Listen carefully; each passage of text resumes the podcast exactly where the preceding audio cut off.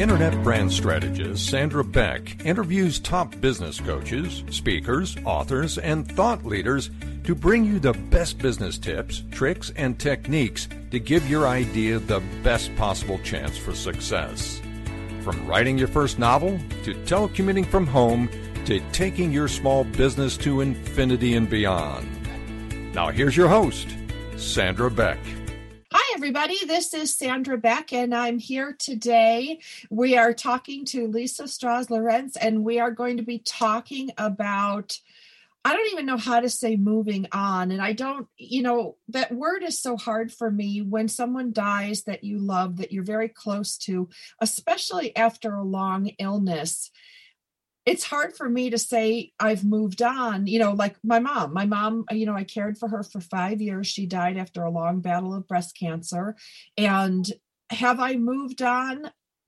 I guess I've moved on, or have I learned to live with it? And that's the thing, you know, I think, Lisa, it's so hard in today's world. For the first time, I think globally, we're starting to deal with this concept of grief. Yes and you know you're kind of an expert on grief. I think i'm an expert on grief and i look forward to having you know a conversation with you because this is a really big topic. It is. It is.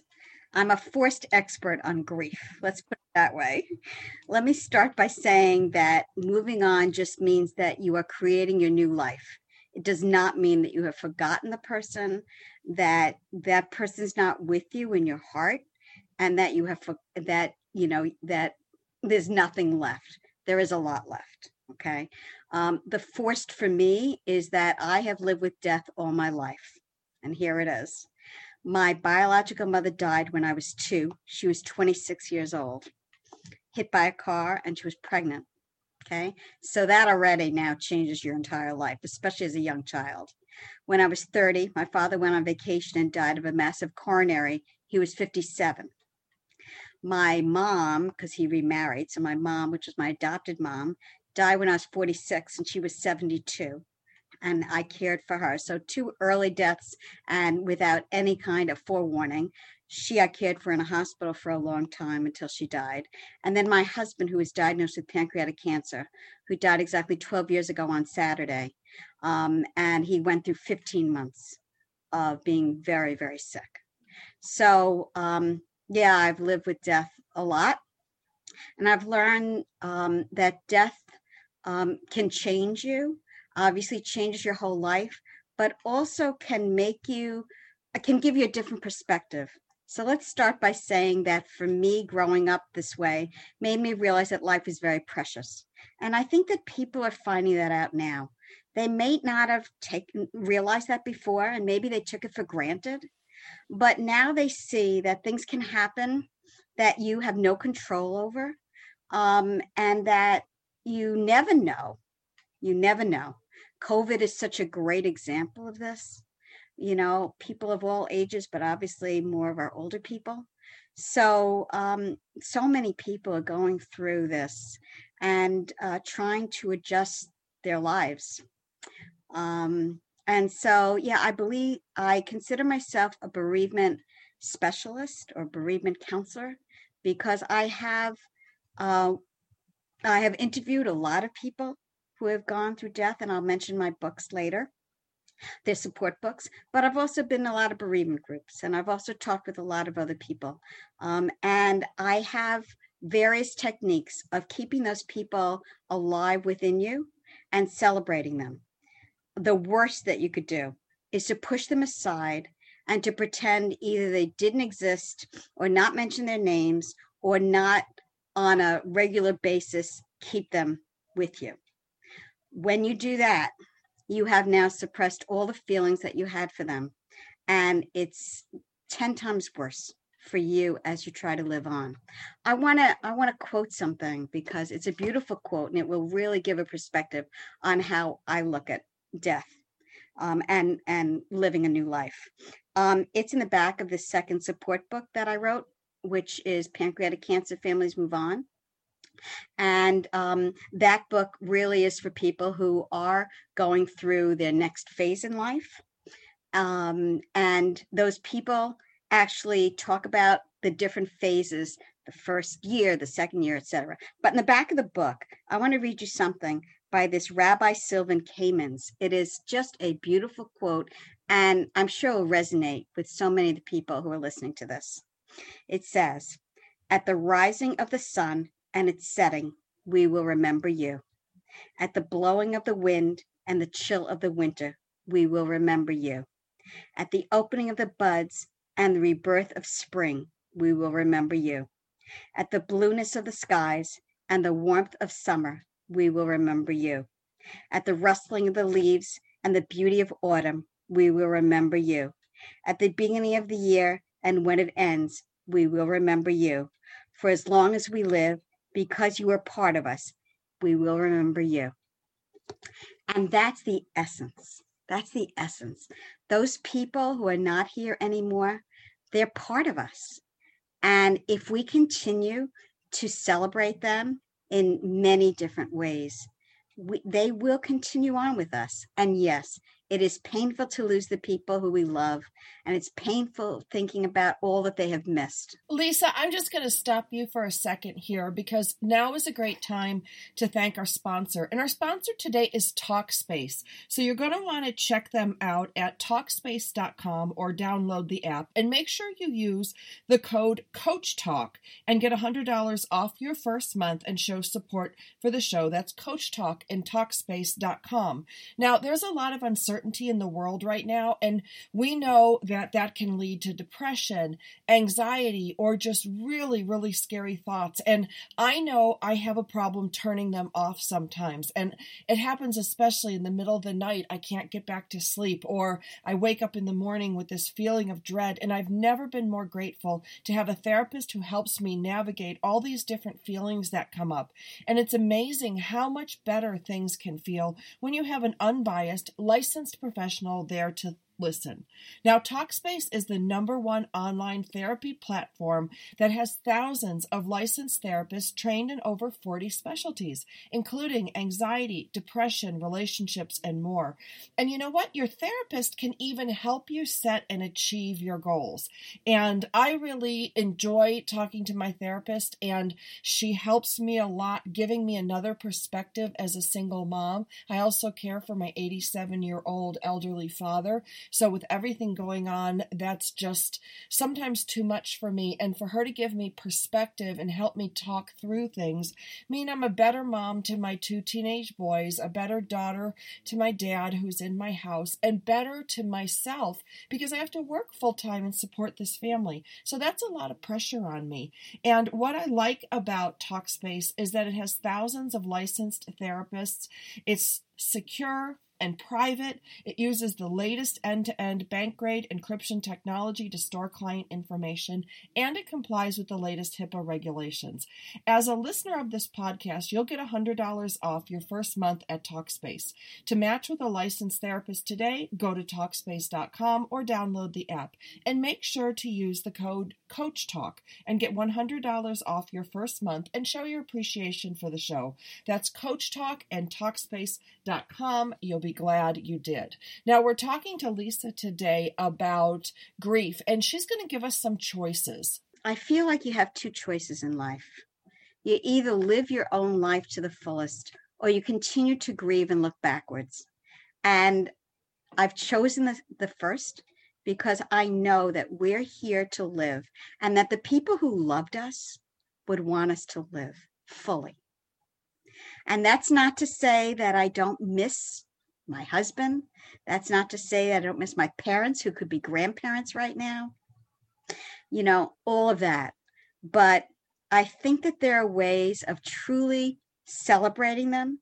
And I want to make sure that I bring those ways in because I have found some beautiful, wonderful things to do with grief and with bereavement that becomes a part of you.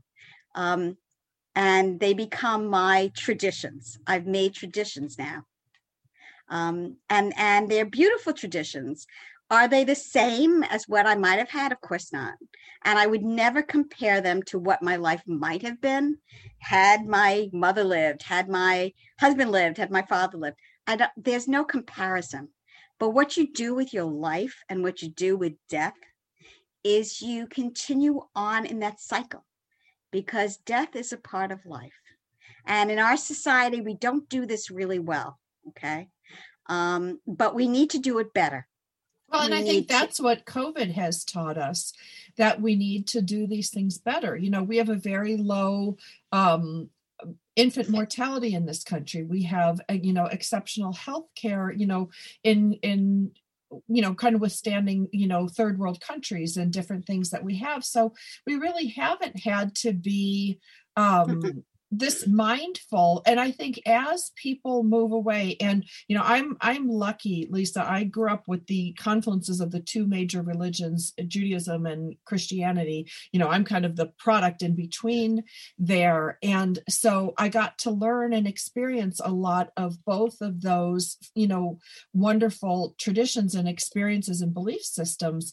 And they teach us how to honor our dead. They teach us how to walk through these paths. But as we kind of move into this next generation of what I see of, of young people and of groups going, well, no, religion's going to tell me what to do, and I'm going to do my own thing. And this is, you know, that's all well and good, except when it comes to especially the fundamental truth of death and the the ritual of the funeral the ritual of the you know putting the stones on the grave or or you know however you do these things when you don't have any of that and i saw this with my ex-husband and his new wife who are self-proclaimed no belief system well their 21 year old son died in an alcohol related Oh. crash and Oh, it wow. was terrible and mm. horrifying and but mm. it really struck me lisa that i had a protocol in place because of my jewish and christian experience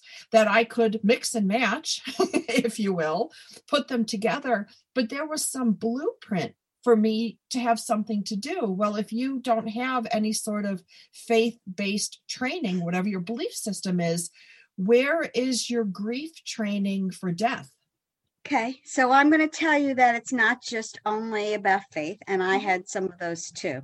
It's also the traditions that you create. Okay, so my husband was very clear with me, though he was raised in Catholicism and all, and I was raised in Judaism. We brought up our children and our whole com- everything around us with what I'll call humanistic kinds of philosophers, ethical Yes. humanistic, where you knew right from wrong, you knew the rules of of really life. Um, and he was very clear with me what he wanted. Um, and we talked about it because that's another thing. If we help people to die and we help people, you know, to do the things that they want and to even prepare, like people can write stories, people can write journals, people can go on trips together, keep people can have celebrations before they even die. There's a whole ritual that you can do. But my husband was very clear. He wanted to be cremated. That was his, you know, personal um, Choice. choice, which is a choice. And we met at Syracuse University, and we had a beautiful place up there called Chittenango Falls. Mhm. Gorgeous gorge, beautiful falls and stuff. And I took his ashes up there like he had requested. And we we went there so many times back in the 70s. Um, and that's where he laid. Mhm. Um, and that's where my dogs too. I, I cremated my dogs. And I, you know, but it was a ritual that Right, it was your was ritual. personal to me and something special. And what's interesting is that my book, the back of the book, has the picture Mhm. of my husband and I in 1975 when we first were together. with your bell bottoms. Yes, bell bottoms on that bridge. And on the same bridge in 2019 with my new significant other, who I'll be with for 10 years now. And to be in the same place, um, more than I could have ever dreamed, more than I could have ever wished. Mhm. But I'll tell you what he said to me when he died. He said to me, Promise you will not live alone the rest of your life. What a beautiful gift to give me. Okay. Yeah. So, you know, let's just talk about a few celebrations and a few ways of really keeping your your family, your friends, the people who now are no longer physically with you. There's an online memorial site that my daughter had found after a young friend of his of hers died. And that was a horrible tragedy. But it's the eternal portal. And it's a site that you can actually create an online memorial. I've had his for, you know, like a couple months after he died. And what I love about it is that you can actually go in, you can leave virtual flowers, virtual candles, which actually have a little flame. There's a journal that I can write in. There's a guest book that people can put in their memories. I have two albums in there, and there's music. You have music in there. So I feel like Isn't it's the that place to visit him. Now, I understand people go to graves, and Sure. that's fine if that's If if that's, that's what makes if that's their thing, that's right. Yeah. But this to me, to be able to have lots of people tell their stories about how they remember him and uh, how they affected you know their lives, how he affected their lives. What a wonderful. So that's just one thing. Um, other things that I've done that really resonate with me. On Saturday was the 12th year anniversary. And every year since he's died, I watch Ghost. Mm-hmm. That movie with Patrick Swayze and Demi Moore and Whoopi Goldberg. What a beautiful movie Mhm. about your soul, about somebody's being, you know? Um, just a beautiful movie. Um, that's a tradition, okay? And it happens that on his birthday, I still celebrate his birthday because that was the day he was born. I watch a movie that he loved called The Big Chill. Real 70s kind of movie. Yep. We loved it, and I always watch it. And then on our anniversary, which was May, it's May 28th, um, we had celebrated. We did an incredible 25th wedding anniversary, which I'm glad we remarried. Um, the last anniversary we celebrated together was when he was 30, uh, our 30th wedding anniversary, which, and then he died that year. Um, so I watched the 25th wedding anniversary video lots of fun, lots of, you know, dancing and all those people around you. And we redid our vows and stuff. So again, it, doesn't make me sad as much as it makes me feel so grateful that I had that time. And I focus on those things. I focus on the special memories I wear. I wear certain things. Um, people say to me, "Well, what do you do with the with the wedding ring? What do I do with my wedding ring?" And I say, well, for a while, I just wore it around my neck. I just, I didn't want to do anything else with it. I wore it around my neck. And then I went to the jeweler and I had had, you know, people of ashes and all. And I had just a couple of ashes put into a dove. Um, Fred and I were into doves as peace symbols. And a dove was always on our solstice tree. That was our thing. And so I still have this dove. And what I did was I had the jeweler solder the wedding ring onto the dove. And a beautiful piece, really unique. And I wore that for many, many years until again, every there's no time frame here. When somebody says it's two years, you're done. Five years, what's the matter with you? There's no time frame. We There's go, no we do this journey ourselves. and it we- and it goes back and forth like this is the one thing that i found there depending on what's going on in my life lisa some things may be more affecting me than others like you know i got my divorce was final and my mother died 3 months later you know i was going through this terrible divorce while i'm caring for my mother and i know you know she stayed in hospice for much longer than normal and I know she was waiting till my divorce was final, till she could mm-hmm. finally let go. And she knew I'd be okay and I'd be in my home with my, you know, infant and my toddler. You know, so mm-hmm. many of these things mm-hmm. happened at the same time. Well, you know, I had compounded grief. I had the loss of my mother, the loss of my home. I had the birth of an infant with some health issues. I had the death of my dog, you know, loss of my job, all of this wrapped in one little bubble.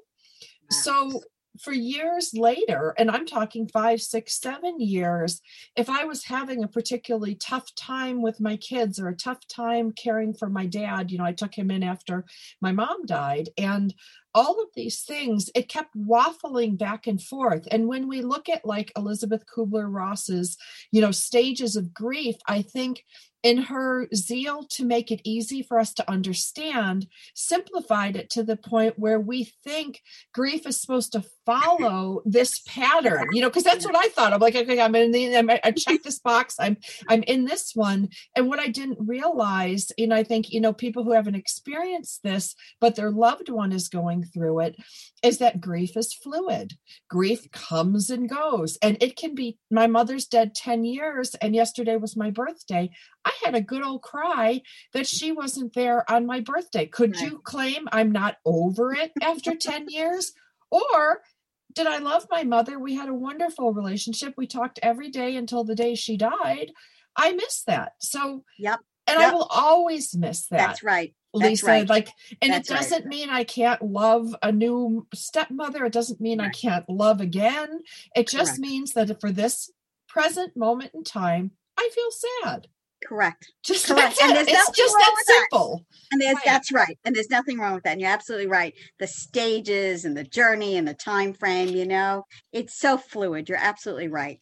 You know, the support book that I first wrote, I I said only after a couple months, I said, you know, this whole pancreatic cancer thing, um, I need to do something about it because I knew nothing and the diagnosis was horrible.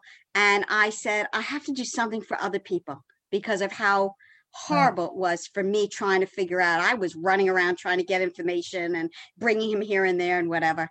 Um, and so the first book that I wrote was Pancreatic Cancer. It's a family affair. And it was just trying to find families who were going through this at the same time. And I found 20 families, actually more than that on listserv, but only 21 do this. And I said to them, we're going to write something. We're going to talk about our stories. And all the money that we make is going to go to Lustgarten Foundation. Because mm-hmm. here on Long Island, there's an organization where 100% of the money goes to research for cure, for treatments, and for early detection. 100%. Nothing goes to administrative costs. And I did that within a year and a half. It was self published. All the stories were in there. All 20 wonderful human beings um, were part of it. And what, when did I publish it? Again, symbolism, September 3rd, 2010, because mm-hmm. September 3rd, 2000, sorry, September 3rd, 1975 is when Fred and I actually met each other. September 3rd, 1977 is when we got engaged and September 3rd, 2010 is when I published it. And again, you feel like you want to bring together yep. some remembrances, some symbolism. So that was published. And I decided after the 10 years, this book, I want to follow people. And, and of course, we all remain friends. What are they doing now? Right. What did they go through in the different stages? You know, the first year and the second year and the fifth year and the 10th year. Where are we all? And 12 people out of the 20 people said that they would like to do to continue their stories. And by the way, that first book, there were four people who were actually survivors of the disease. And now I have one, one survivor left, which is still amazing for still. that disease. So this book has 12 people who contribute, including my own children, one in the first one, one in the second one, and talk about their stories. And what's really nice about this is that we may have loving friends and loving relatives, but these people understand. They've been right. through it. They know what it feels like and they support other people who are going through, and it doesn't have to be pancreatic cancer. We're all grieving in some way. We're all trying to make our way and create a new life. And though I say families move on, it just means that we're creating a new part of our lives. Okay. It's the same book, it's our book of life, but it's a different chapter.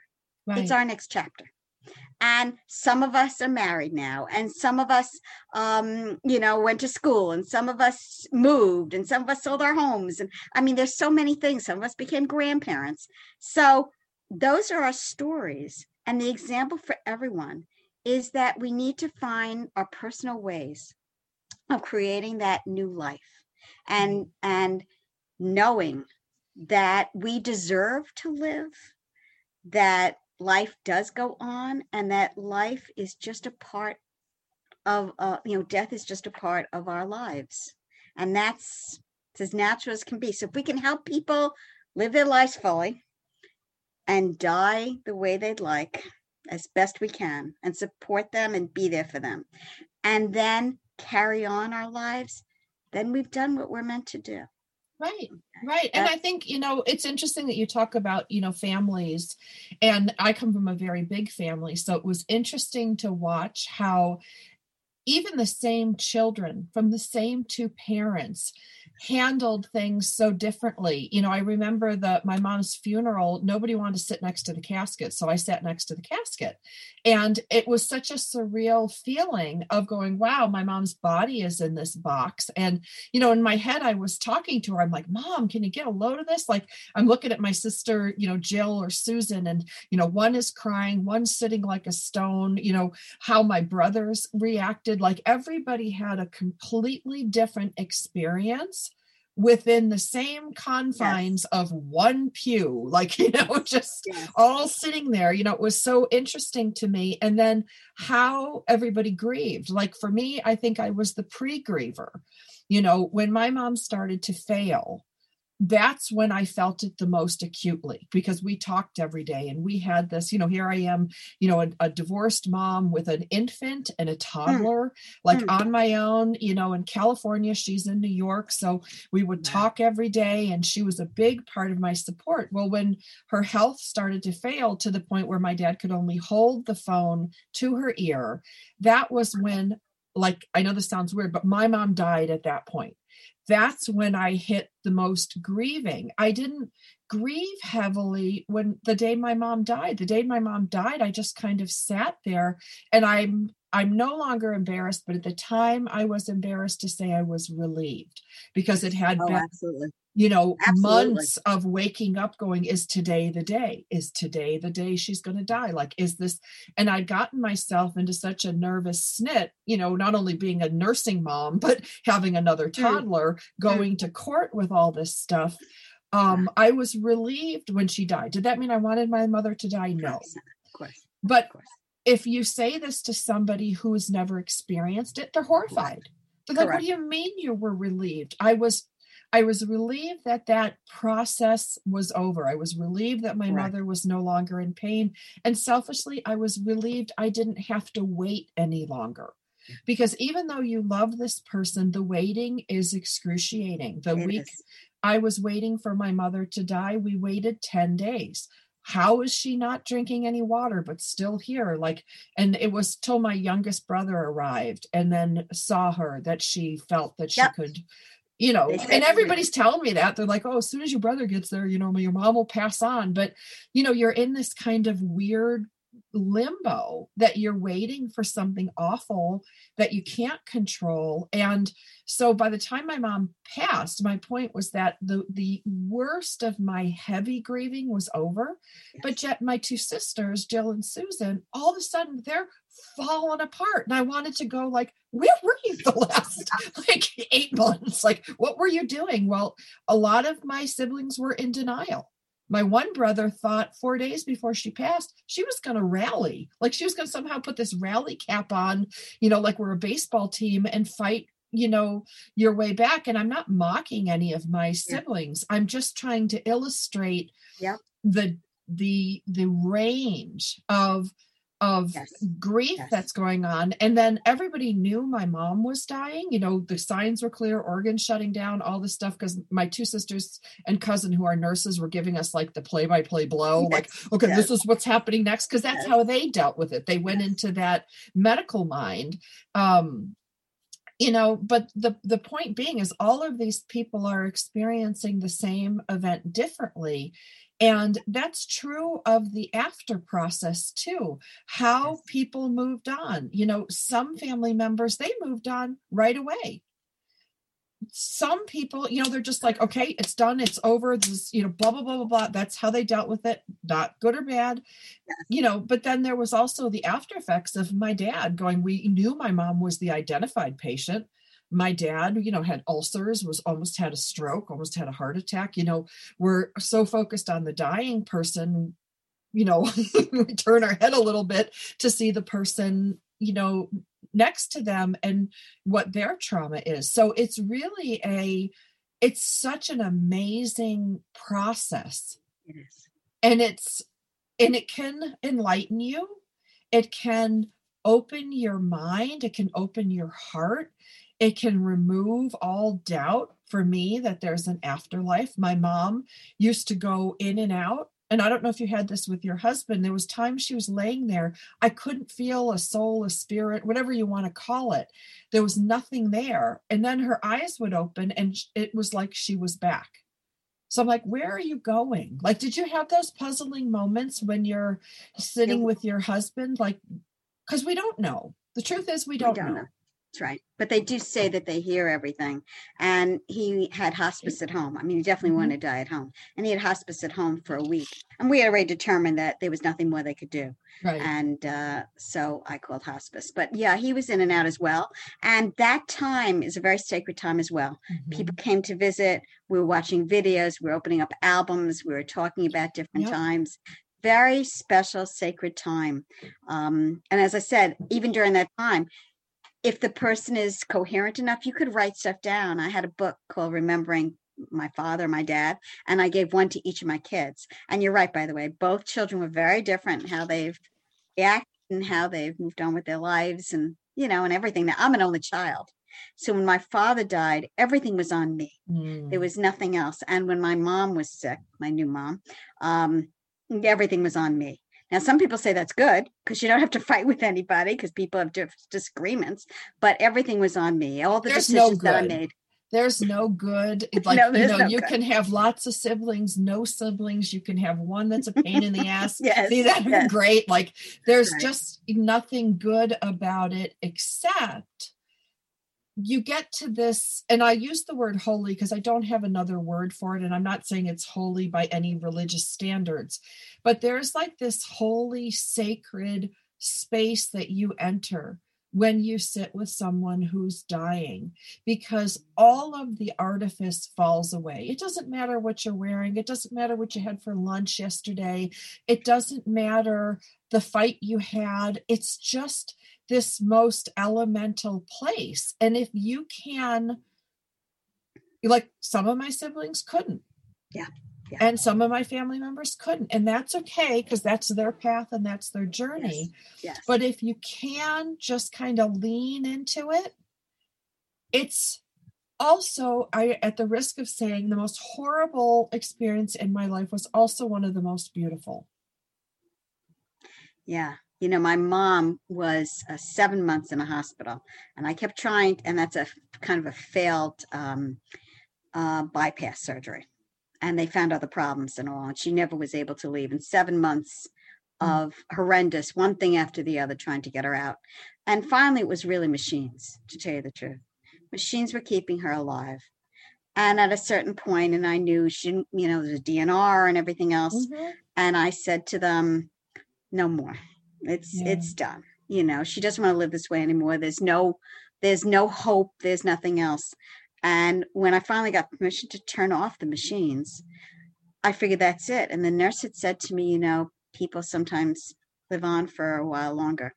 During that period of time, I sat with her and I talked about how she had come into my life since I was four because my father remarried, and that she was the only mother that I remembered and what an unbelievable mother she was to me. And I was telling the story, you know, and the nurse was there at the same time listening to the story. And I felt like you, like you said, it was a sacred time mm-hmm. between me and her. Spend that time, whatever she heard or didn't hear or whatever was functioning. I felt like that was my well, and there's that energy thing like that's the thing like it doesn't matter whether she you could prove she heard you or not right. like it's not about hearing it's not right. about seeing that's it's right. not about hand holding it's this communion of spirit if you will or communion yes. of energy yes. you yes. know that you just because you know it was funny when my mom was dying not funny haha but i said well what did you do mom when you were when your mom was dying because it was before i was born and she goes i just sat there she goes there's nothing to do and i couldn't like the yeah. doer in me couldn't figure out like what you weren't reading you weren't like weren't you bored you know kind of things. And when it was my turn to sit with my mother it was very interesting because i didn't want to read. I didn't want to look at a magazine. I didn't want to look at tv i just wanted to be. And i think yes. that was the thing you know we use that term about just be just yes. be with the person yes. just That's be right.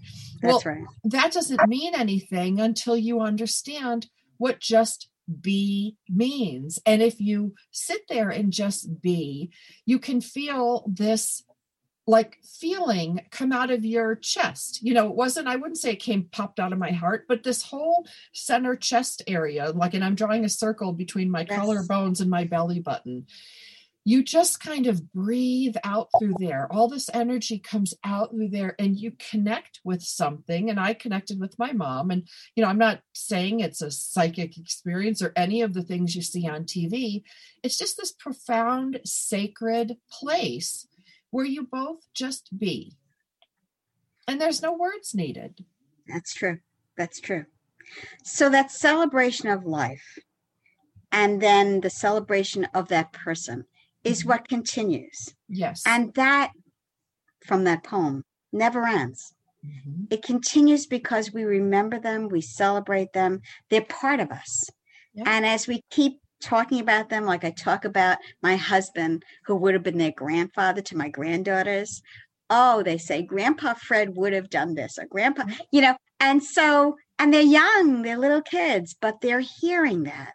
That's right. And they should continue to hear that, even though he's not here, because he used to do those things, or because he liked those things, or because we did those things.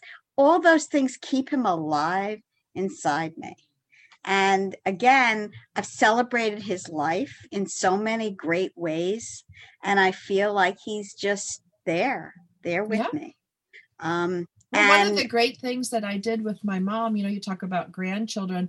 One of my biggest sadnesses with all of this, Lisa, was that my mom wouldn't be able to read my kids a bedtime story that they would remember you know my son was my older son remembers her a little more than my younger son. My younger son you know he really has nothing but some wispy memory of him my mom feeding him orange slices when he was really little. That's it and some trains you know that they were playing trains at the table. That's the extent of his memory of her. But i had my mother read into my recorder uh, bedtime stories. So she ran the she read to think what I saw on Mulberry Street. She read a bunch of Dr. Seuss. She read The Little Train That Could, you know, beloved stories. And you know, it's so weird when I read, you know, like, or not when I read, but when I played these for my kids, you know, as they were growing up, I would put the grandma CD in. Well, here's grandma. And then just to have some fun, I put my Uncle Steve, my Aunt Sue, I put my dad. I had everybody read some of these just wow. beloved children's books. It's so funny because the engineers in my family, the boys can't read and the girls are beautiful readers. But it's just a family CD. And then now it's on everybody's iPhones. That's a beautiful. But idea. you play this and they can hear grandma read to them. And it's the weirdest thing, Lisa, because when one of these plays, like I look around because I feel as if my mom is in the room. And, you know, who knows? It's her voice, it's her energy, it's her spirit. And yeah, it's playing out the stereo, but the kids will be like, oh, yeah, grandma's reading me a story. Hmm. How wonderful. That's wonderful. That is a wonderful idea. So many things to do when people are alive, as I said. Yeah. You know, that people don't really think about, but you need to. You people do. are so afraid of dying that they don't think about preserving their life.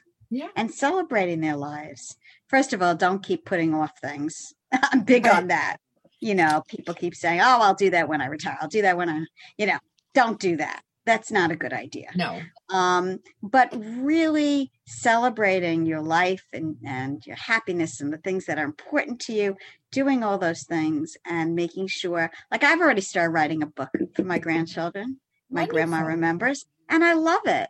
And and my granddaughter, who's eight, takes down, we do questions. And so she writes in you know she says how did you meet grandpa fred? And what did you do? And you know and she's writing stuff. Now i'm writing my own sure. thing too. But it's lovely to have her write and she loves asking questions and it's a great thing for her and i to do together really nice. And again you know a celebration because that's what it really is. You know and as i said time frames are very different from different people. You know some of the people in my book start dating very quickly.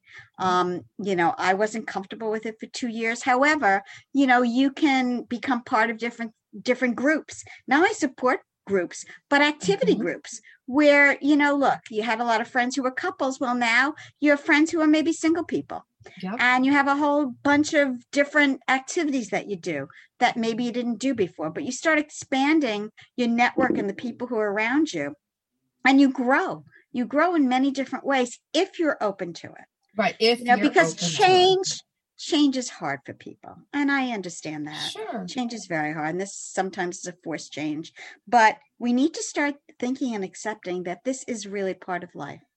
Well, and I think that's the difference between like country mouse and city mouse. You know, I was Yeah. raised in the country and you know, yes, you know, they do kill the animals to eat them and you know, I think, you know, and not knowing where our meat comes from, you know, if you eat meat or not knowing where stuff is sourced, I think insulates us from some of the harsher realities of life and you know, one of the things I'm going to say may or may not make me popular, but for some people, the death of a pet is as profound as the death of a child. And I didn't believe this till I actually saw it. I had a friend who had her cat for 21 years. So Okay. That's cat. I'm like, oh my God, this cat's still alive. Your cat finally passed away. Like, holy cow. But that was this my friend's constant companion for 21 years. And she was a very quiet person. She was a librarian. She liked to read. She spent a lot of time alone with her cat. So she never married. And when I would talk to her about grieving. And you know she would talk to me about losing my mother and janet would help talking about you know my friend who lost her son when he was four due to pediatric brain cancer. Mm. so we would have this conversation and i'm like it doesn't matter what you lost. It doesn't matter who you lost. Maybe lisa you didn't get along with your mother and you don't really it didn't affect you that much when your mother died but you know it affected me and then i don't even have a cat. I have dogs. I'm allergic to cats but that cat was as important to her. So i think it's hard to understand unless you've seen it but if someone's dog dies and they're profoundly sad it's how that person related to the animal or the person so you can't say a person is more important than an animal or an animal is more important to a person you've got to look at that person and go what was important to them it was the meaning of that person in their lives or their animal. You're absolutely right. Absolutely right. And the Mm. death of a pet is probably the first thing that they experience. My my parakeet died when I was like 16, I think. And that was like my first, you know, actually my grandmother died before that, but I was just thinking about this pet because you brought up pets. Yeah.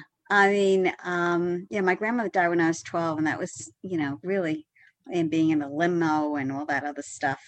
Um, but the pet was this personal thing Yes, that was, you know, in my home, in my, you know, day to day, and you know, taking care of it and all that stuff. That's yeah, yeah, Yeah, absolutely. And different. honestly, people should stop judging everything.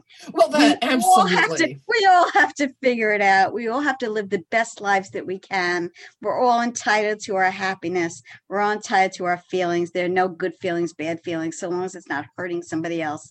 Uh, you know, and again, our society needs to do a little better job of celebrating our lives, helping people to die in the way that they'd like, and and then you know and supporting people new- through the Correct. next phase you know because that's that's the thing that i found really lacking um when janet's son jack died and we formed a childhood cancer talk radio and a Mm. childhood cancer uh, pediatric jack's angels foundation to raise money for research and we put a lot of energy grief energy into that but the one thing that I found is that we're really lacking in the society in basic grief education, like grief 101, Yes. um, but also to to how to honor. Um, and I saw this, Lisa, with my military mom talk radio show um, that's been on the air for 16 years. One of the things that we did a show on what do you do with cremains? You know, do you scatter them? Do you put them in a jar? Do you divide them up? You know, and this brings me to a funny story of my friend Mary Lee. Her husband died of brain cancer and they were only in their 20s. And we were in my hmm. living room and the ashes come home and we're sitting on my kitchen table and we're dividing Eric up in little jars because she wanted to give one to his biological mother, one to his stepmother, one to his grandmother, you know, and so she got all these little pretty jars. And then she and Eric had planned in their life to travel. So she got these little tiny jars and we're putting little bits of Eric in so that she could travel with this teeny little jar that just looks like a essential oil vial. And she could sprinkle them at the Louvre and she could sprinkle them yes. at the, you know, the yes. Parthenon, the places that they wanted to go. Beautiful, beautiful story until we knocked him over.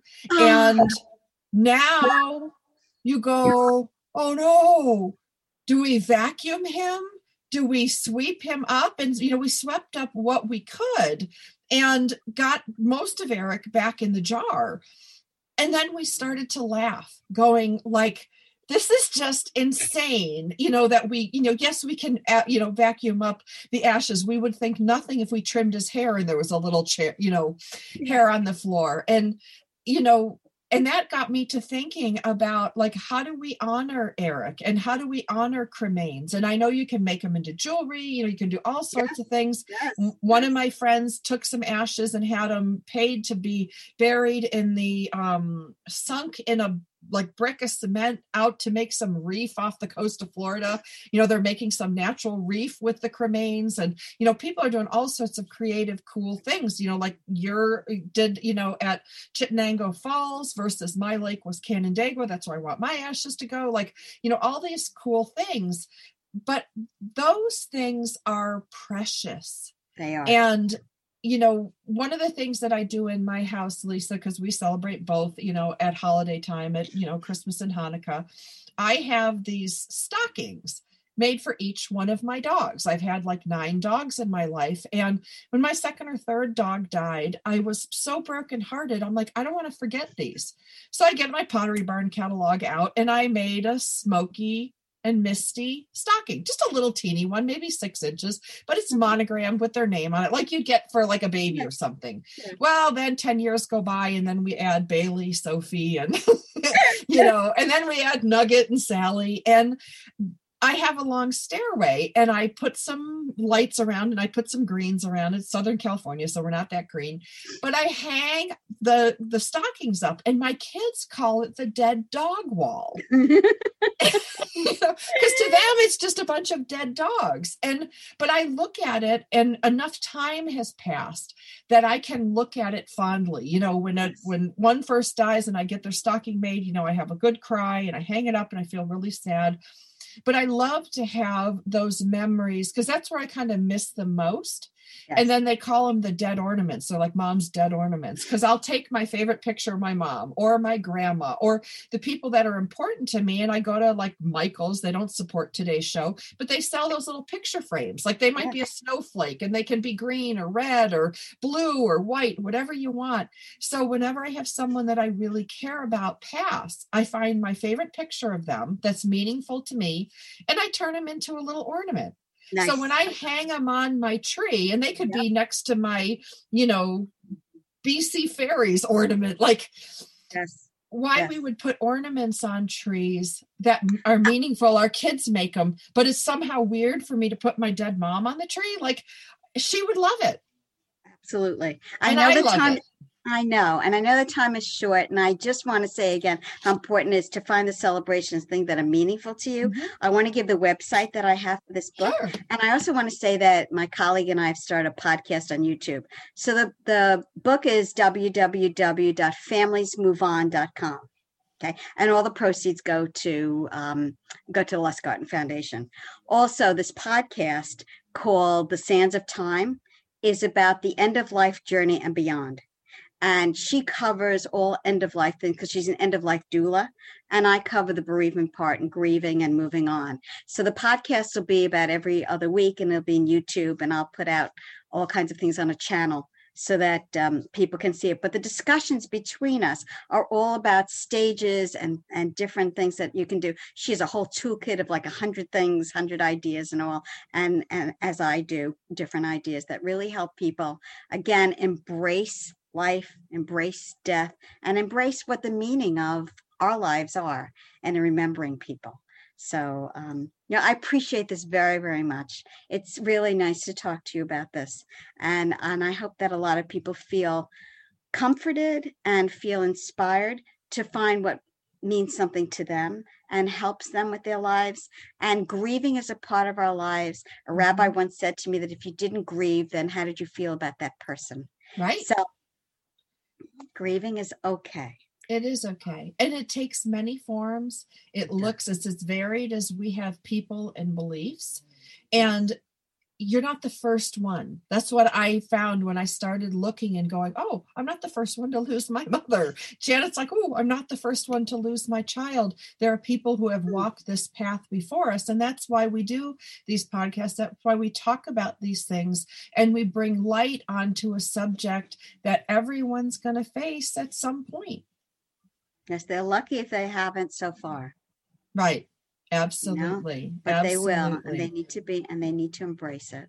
Absolutely. So go ahead and give me that website again. So it's www.familiesmoveon.com.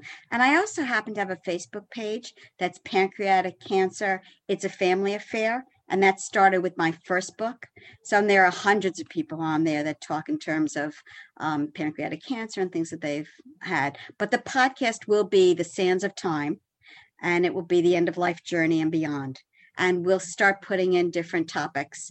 There's different stages, there's different ideas, different tools, and really help people discuss this fully and, and embrace it. and Terrific. And Lisa's name, so that you guys know it's a tough one to spell. It's S T R H S dash L O R E N C. But if you just look up familiesmoveon.com, it'll come up and you'll be able to find it. So thank you, Lisa, for being my guest today. I'm sure I'm going to have you back in the future. We'll be back again next week with another great show. On behalf of Sandra Beck, we want you to get out there today to make more money with less time and effort so you can live the life you want. Tune in next week for more tips, tricks, and techniques on Coach